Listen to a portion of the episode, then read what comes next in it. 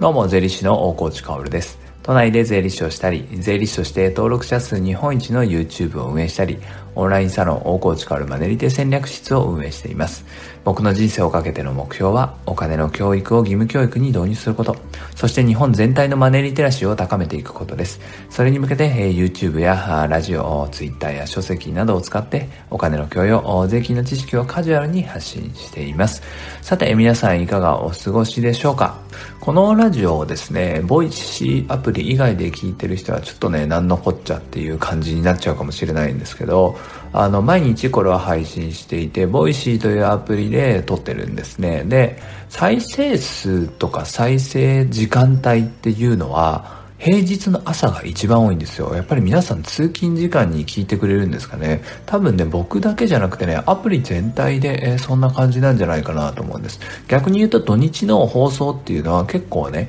えー、聞かれないというか再生数が下がる傾向にあるんですね。なので、えー、今後ですね、今日今月曜日の朝これ撮ってるんですけど、月曜日の朝はね、え、土曜日と日曜日の放送がどんな感じだったかっていうのをね、軽くね、え、お伝えして、え、月曜日の放送スタートしたいなと思います。まずは土曜日ですね、2回前の放送ですが、副業の話をしました。副業っていうのはね、収入が増えることっていうのが当然目的だし、それを目指してみんなやってるんだけど、それ以外にもメリットっていうのは多大にあるよなっていう話ですね。例えば税金とかね、あとは成功体験を詰めるとか、そういう話をしました。そして昨日の放送、日曜日は、まあ人によってはね、耳の痛い話かもしれないんですけど、手段と目的を履き違えるなっていう話をしましたね。やっぱり手段と目的っていうのは明確に分けなきゃいけなくて、例えばね、僕にとってはラジオとか YouTube っていうのは手段なわけですよね。お金の教育を変えてやるっていう目的に対するアプローチ方法なんです。これがでも YouTube の再生数を取りに行くとかね、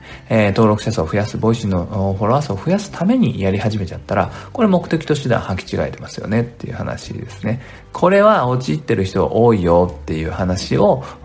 日曜日、昨日の放送ではしました。気になる方は土日の放放送も聞いてみてください。さて、今日の本題行ってみましょう。タイトル、可処分所得と可処分時間の正しい考え方というものですね。えー、例えばね、Twitter とかを見ていたりね、えー、ビジネス書を読んでいたりすると、可処分所得とか、可処分時間っていうね、こういうキーワードはよく目にすることになると思うんです。まあ、可処分なので、えー、まあ、余っている時間ですよね。余っている時間とか、余っているお金っていうのを狙っていこうぜと。そこを取りに行こうぜっていうのがまあビジネス書の定番で書かれているわけですよね。古くはやっぱり可処分所得、皆さんのお金をどう奪うかって言ったらちょっと怖いけど、どうこちらのサービスに、えー、支払っていただけるかと。それを考えていきましょうねっていう話を古くのね、ビジネス書っていうのはしていたと思うんですよ。それが鉄板だった。けれど、アマゾンとかね、グーグルとかね、Facebook みたいなものが出てきて、インターネットを介すれば、皆様の時間をもうこちらにぐっと手繰り寄せて、えー、とにかく当社のサービス、で、えー、時間を過ごすこと。とにかく、えー、弊社のサービス内にずっといていただけることをまず考えれば、それが達成できれば、いかようにでもなるよねっていうのが可処分時間の考え方だったわけですね。なので、可処分時間を取れみたいなのが、やっぱり今言われている定番だと思うんです。でも、ちょっとね、まあ、可処分時間を取りに行きましょうっていうビジネス書というかね、そのビジネスの断りっていうのは、まあ、ちょっともう古めかしいかなと僕は思うわけですね。まあ、それについては後でお話をします。そもそもじゃあこの可処分所得とか可処分時間っていうのを考えるときになんかちょっと勘違いしてる人っているんじゃないかなと思うんで今日は話をしたいんですね。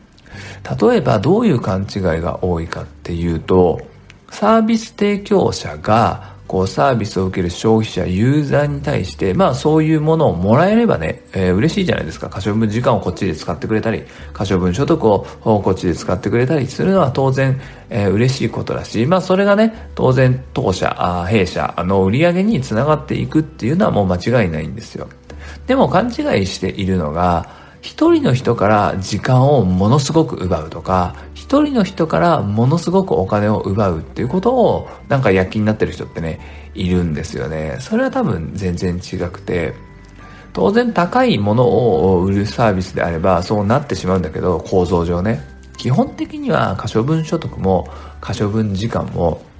一人の人からちょっとずついただくっていうことですね。これが正しい考え方かなと思います。特に時間なんていうのはね、えー、一人の人が、例えば僕のラジオとか YouTube を聞くのに、1日5時間かかりますと。それが5人いますと。で、合計で、えー、午後25時間。25時間をユーザー、全国のユーザーが僕に対して使ってくれています。まあ、これ25時間も使ってくれてるんだから、1日でね。1日のうちに25時間、えー、全員でトータルで使ってくれてるわけだから、これすごいことじゃないですか。1日の時間を超えていくわけだから。でもこれって、そのなんだろうな、ビジネスとして、えー、成り立つか成り立たないかは、ちょっとわからないけれど、なんかあんまりよろしくない気がするんですよ。それよりも、1時間を25人、もっと言えば1分を何百人とか、そういう感じで、えー、分かれていた方がね、ユーザーが僕に費やす時間っていうのがちょっとずつが散りつもになっていた方がいいんですよね。ここが正しい考え方だと思います。なぜなら、ユーザーっていうのは僕のファンになってくれて僕のサービスを僕のサービスというか僕がああるメディアを通したコンテンツを発信している時にねそれをユーザーが見続けてくれるかどうかなんてわからないんですよ。その時に可処分所得を奪えるだけ奪えとか可処分時間を奪えるだけ奪えみたいなそのポリシーのもとねビジネス書のポリシーのもとをやっているとユーザーはものすごく時間を僕たちに使ってくれるんですよ。サービス提供者にね。それはすごいことだけど、それはサービスがいいからこそ使っていただけるんだけれど、それってちょっとね、疲れるんですよ。お金をすごく出さなきゃいけないとか、時間をすごく使わなきゃいけない。そうしないとこの人のサービスを全部受けることができないってなると、熱狂的なうちはいいよ。0、100のうちの100の時はいいんだけど、90とか80とかになって、大好きが好きとか、まあまあ好きになった時に、